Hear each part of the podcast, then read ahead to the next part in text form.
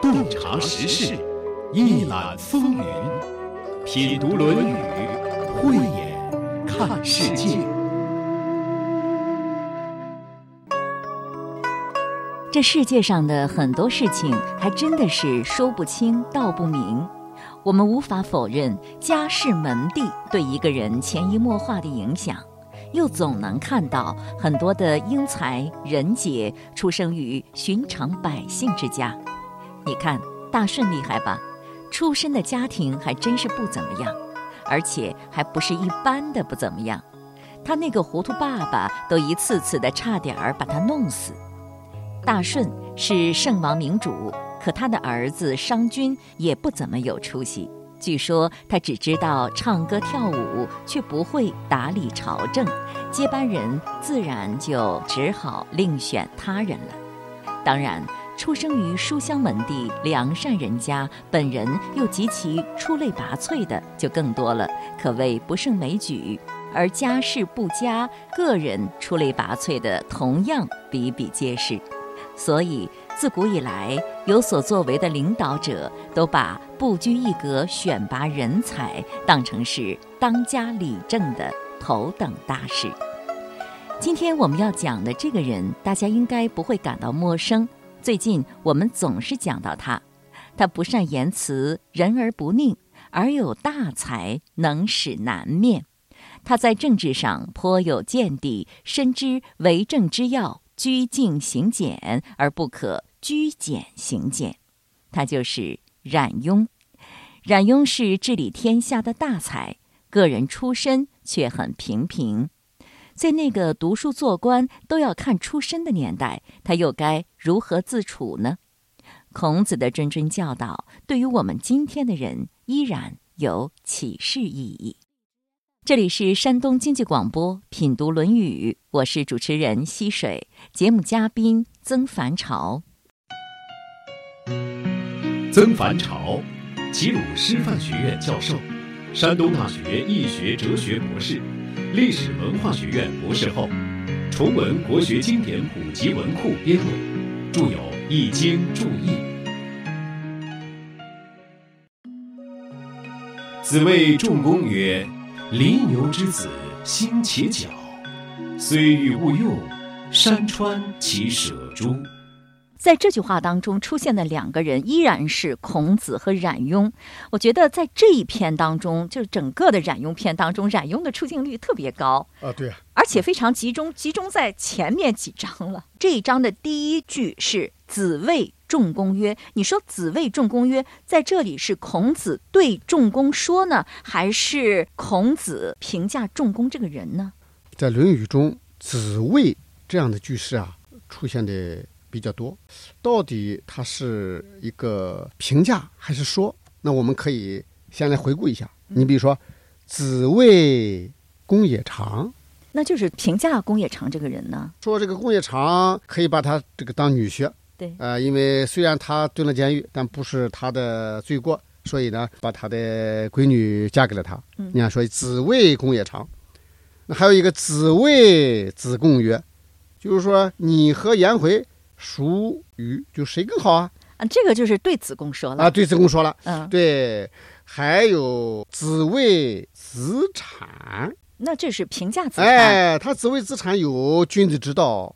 啊，四个方面。那子产那时候已经去世了啊，对呀。所以你看啊，有子谓子产，有子谓公冶长，还有子谓子贡啊，还有啊子谓子建，说君子在若人，又是评价的意思。哎，所以你看两个意思，两个意思在《论语》中都有，但在这个地方到底什么意思，现在不好说。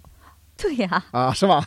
因为它两个意思都可以，都能讲得通嘛。而且从后文似乎也看不出来是对仲弓说的，还是对仲弓的一个评价。对，这里边呢，从文艺上来看偏评价一些。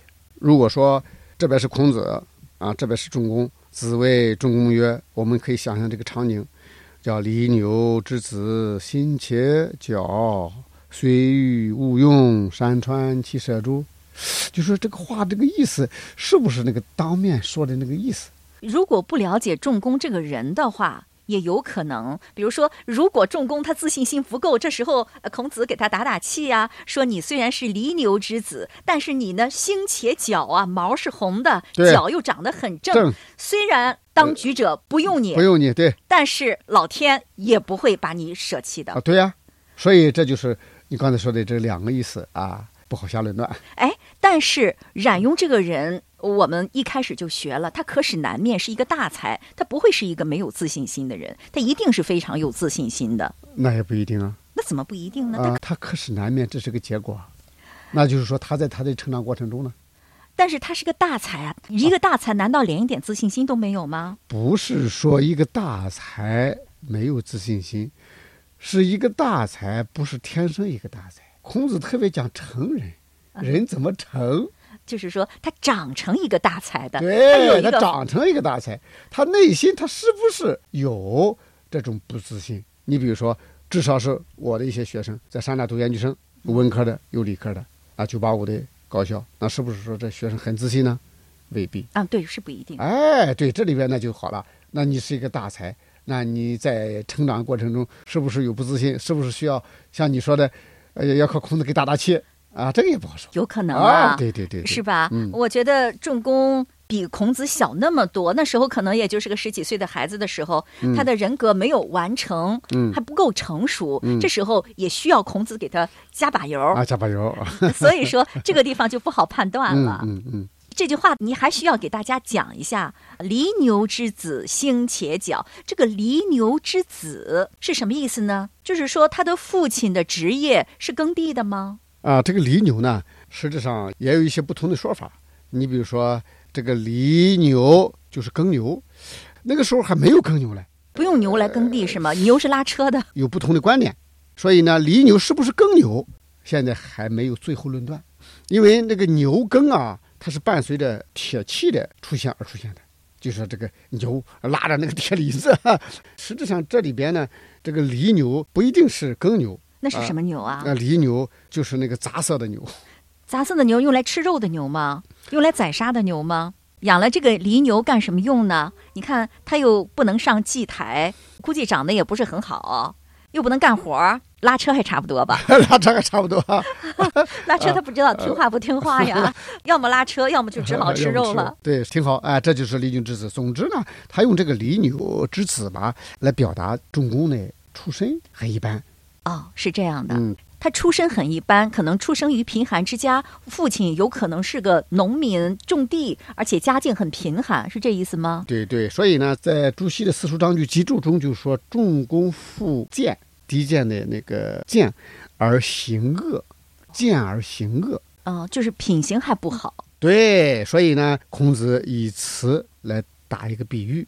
用犁牛来比喻仲弓的父亲，您觉得这个注释准确吗？可信吗？朱熹呢，他朱熹是一个注释大家吧？啊对是啊，至少是很重要的一说。好，实际上我觉得犁牛之子应该就是对他父亲的一个评价了，嗯，对对。然后星且角就是对仲弓的一个评价了。对，你看这个心就是赤色啊，赤色是正色红色的，就是一个很漂亮的小牛，是吗？啊，对，长着红色的毛的小嗯牛，且角牛嘛都有两只角，脑袋顶嗯上。那么这两只角长得非常的端正，是这意思吗？对啊，长得非常的周正，用现在的话来讲，就像一个人一样，仪表堂堂。仪表堂堂的一只小牛。那虽欲勿用，用就是用于祭祀啊，嗯用于祭祀，那过去嗯叫祭祀是大事，嗯而且过去你像用祭祀的一些这个生品啊，是要专门养的。一个是品种比较好，再一个是啊，这个脚也比较周正啊，毛色啊是赤红的，也体现一种正统，它体现一种庄严啊，体现一种恭敬。用这么一个例子，呃，说啊，仲弓虽然出身不好，但是仲弓能够出污泥而不染，嗯自己能够行善，并且呢还有大财，可是难免。你有这样的大才，呃，虽欲勿用，山川其舍诸，那就是说人家一定是要用你的，因为你是金子，呃，你总散发出自己闪亮的光辉。在这里，孔子评价仲弓是一个国之重器，能这么说吗？可堪重用。啊，可以啊，虽然他出身不是很好，父亲呢可能还在品行上有一点问题，但只要孩子争气，那么必定能够人尽其才的。就像咱们刚才说的，中宫可是南面吗？南面，那就是说他去为政一方，他就能够施展他的才能。再加上长着周正之角的这个小牛来做比喻，实质上你能够感觉到仲弓呢有临民之度那种气量。说从中也可以看出仲弓长得还挺好，是吧？人高马大的，礼貌 很端正 哈。当时其实，在鲁国春秋时代，这个门第观念是非常重的，似乎在孔子之前，平民连受教育的权利都没有。从孔子开始，才有了平民学校，有教无类，什么样的人都可以学习。那个时候，孔子是开民办教育之先吧？这一章呢，就说孔子办教育啊，孔子的学生仲弓虽然出身一个不好的家庭，但是呢，他能够发愤忘世，以德行著称，并且呢，有德，呃，还有才。仲弓他也是德行科嘛，德行科首先是颜回，然后有闵子骞，还有一个叫冉伯牛。冉伯牛呢早死，闵子骞呢啊，基本上没没他从政。颜回呢也短命。实质上，你看德行科里边发挥作用比较大的，实际上就是一个仲弓。所以这一章呢，啊，虽然嗯出身不好啊，但是仲弓照样可以有出息。所以现在也对我们启发还很大。现在我们根本就不讲出身了呀。现在啊，还有一些问题在哪里呢？如果扯得远一点哈，我原来看了一本书叫《新资本论》。《新资本论》是什么意思呢？就是现在这个财富还是越来越聚到。部分人手里，比如说城市里的中产阶级、中产阶级的后代，呃，和基层农民的这个后代，就是说他们的起点还是不一样的。对，因为现在讲这个资本社会是要讲财富的一个社会，是在这么一个不同的财富基础上，它不是人和人的一个差异上。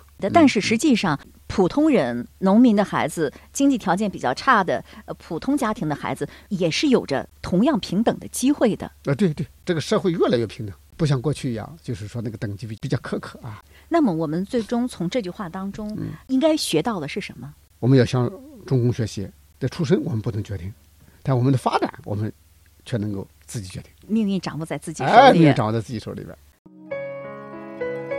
短短一句话要解释清楚并不容易，为啥呢？就是因为太短了。古人把字写在竹简上，惜墨如金，这可就难为啥后人了。又是考据，又是推理，最后还是模棱两可。不过对于这一章而言，主旨的意思还是挺清楚的。一头普通的杂色牛生的小牛犊，却是浑身毛色赤红，头角峥嵘，十分俊美。即使在祭祀大典当中不享用它，山川之神也不会舍弃它的。说到这里呢，你可能会产生疑惑吧？被送上祭台，难道是好事吗？确实，要是说祭祀呢？那对牛来说意味着被宰杀的命运，似乎不是什么好事。不过在古代，祭祀是极其重大的事情。以前我们讲过，国之大事有两件，一个是祭祀，一个是战争。祭祀所用的祭品也必得是非常精良的，一般的东西可上不了台面儿。那么，对于选做祭品的牛来说，那也得是毛色光亮、漂漂亮亮的。即使这头小牛的出身不好，但只要它本身条件好，也能上大台面做大用处。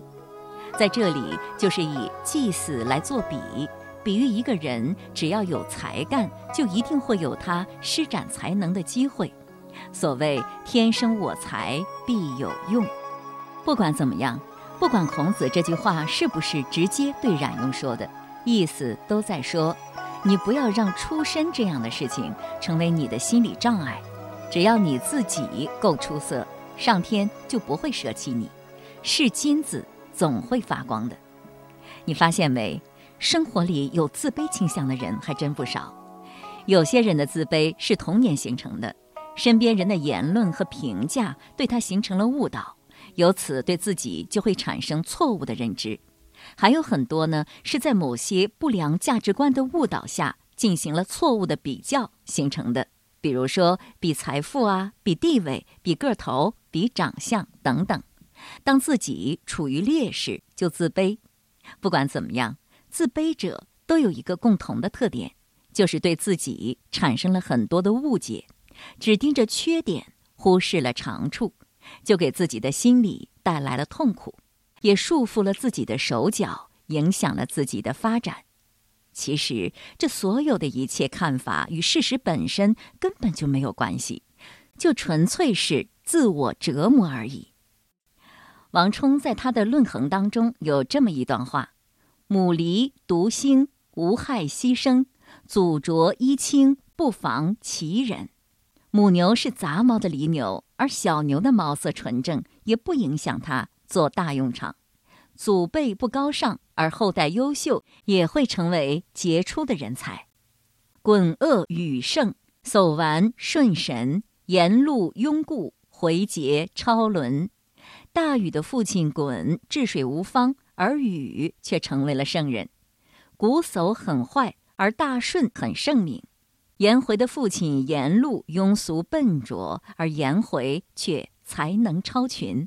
这些都是祖辈或者是父辈平庸，儿子却非常优秀的例子。我们也一样，不要总惦记着自己家世不好、年轻幼稚、长相一般。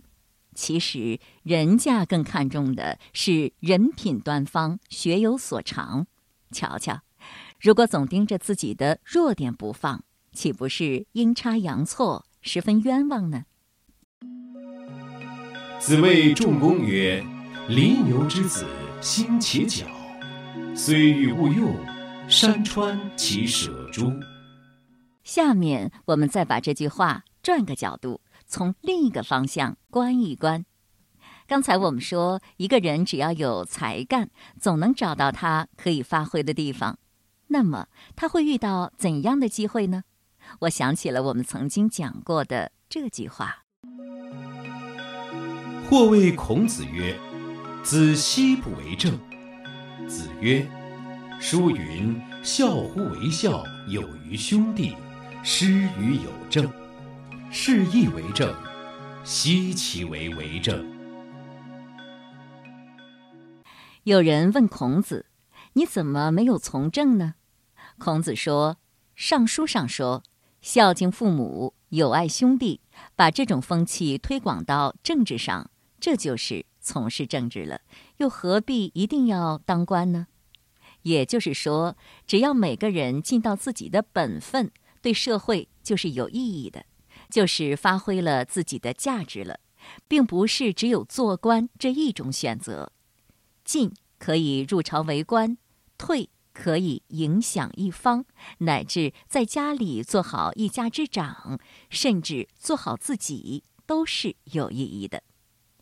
说到这里，我又想起了《论语》中的这样一些句子：“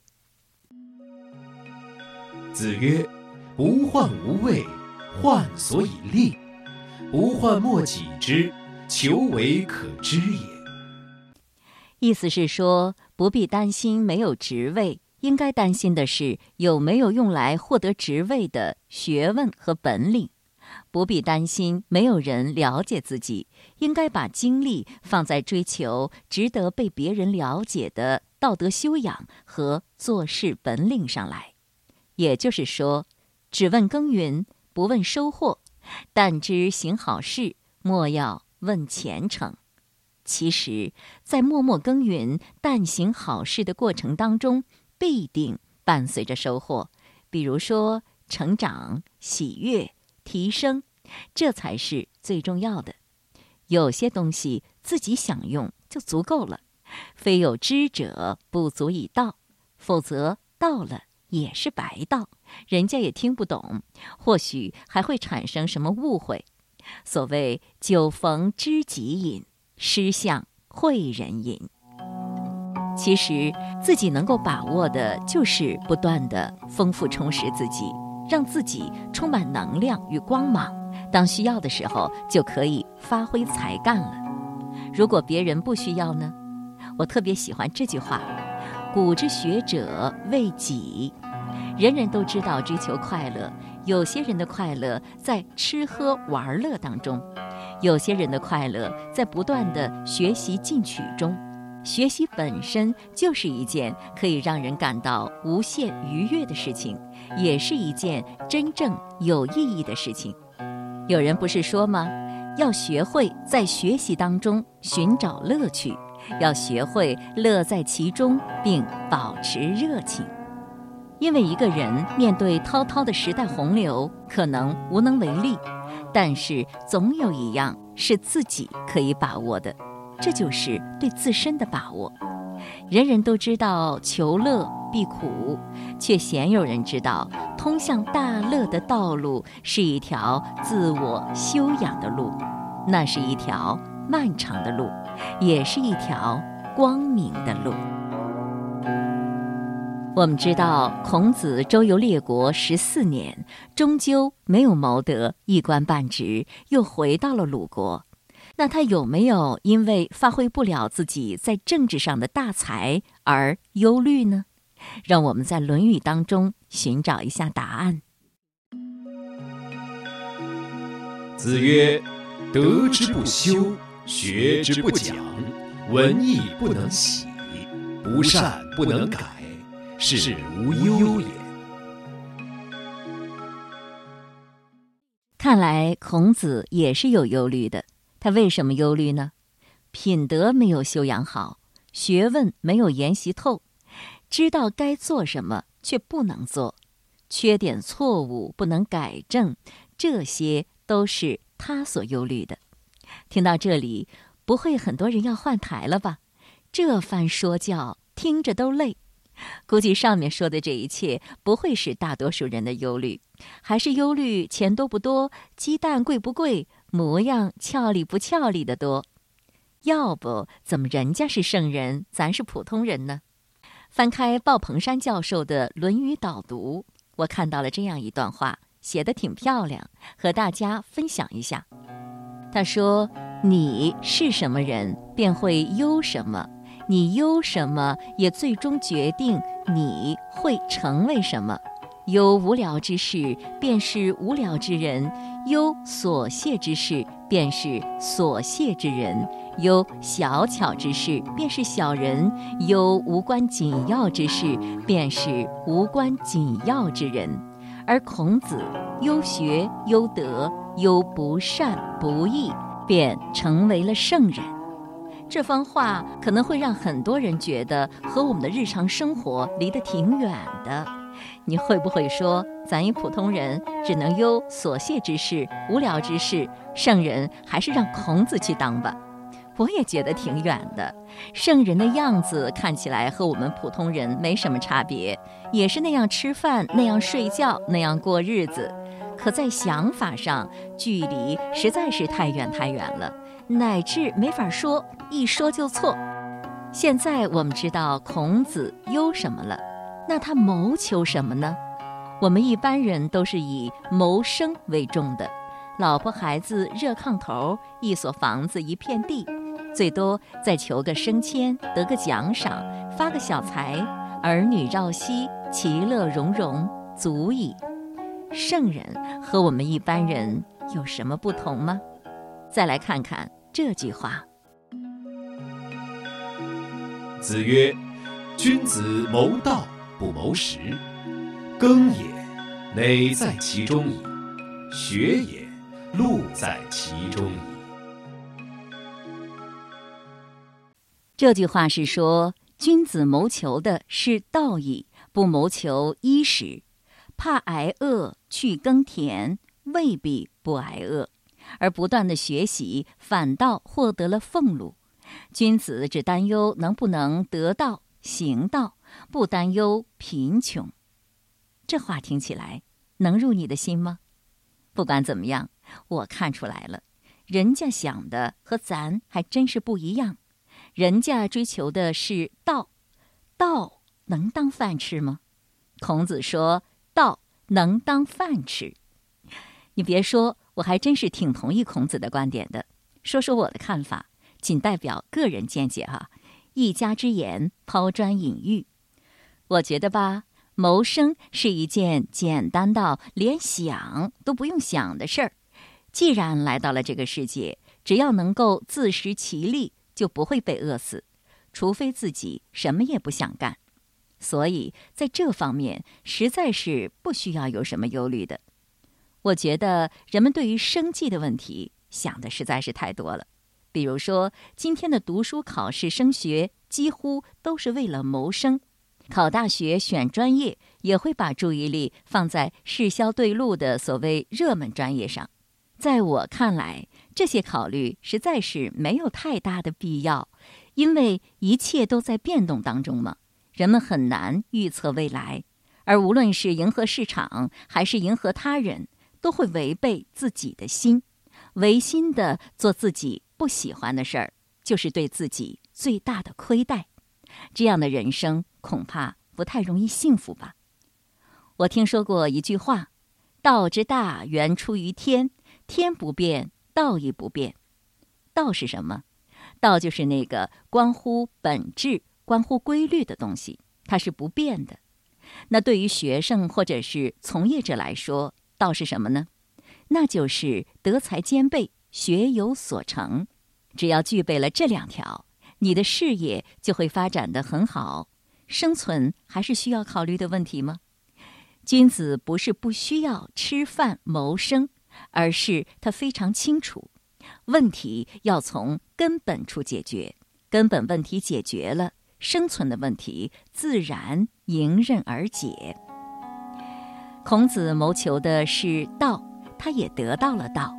吃饭当然不成问题了，他的俸禄很高，哪怕周游列国都是国君接待，除非遇到特殊情况，一般而言是不愁吃喝的。而且一路上众多弟子跟随，人马浩浩荡荡。简单一句话，如何在社会上立足呢？忧道不忧贫就可以了，没有诸多的挂碍，便不会患得患失。内心喜乐安详，无论做什么也都随缘自在了。今天的节目就是这样了，亲爱的朋友，感谢您的收听。节目嘉宾曾凡朝，主持人溪水。品读《论语》节目首播每周日二十一点三十分，重播每周六二十一点三十分。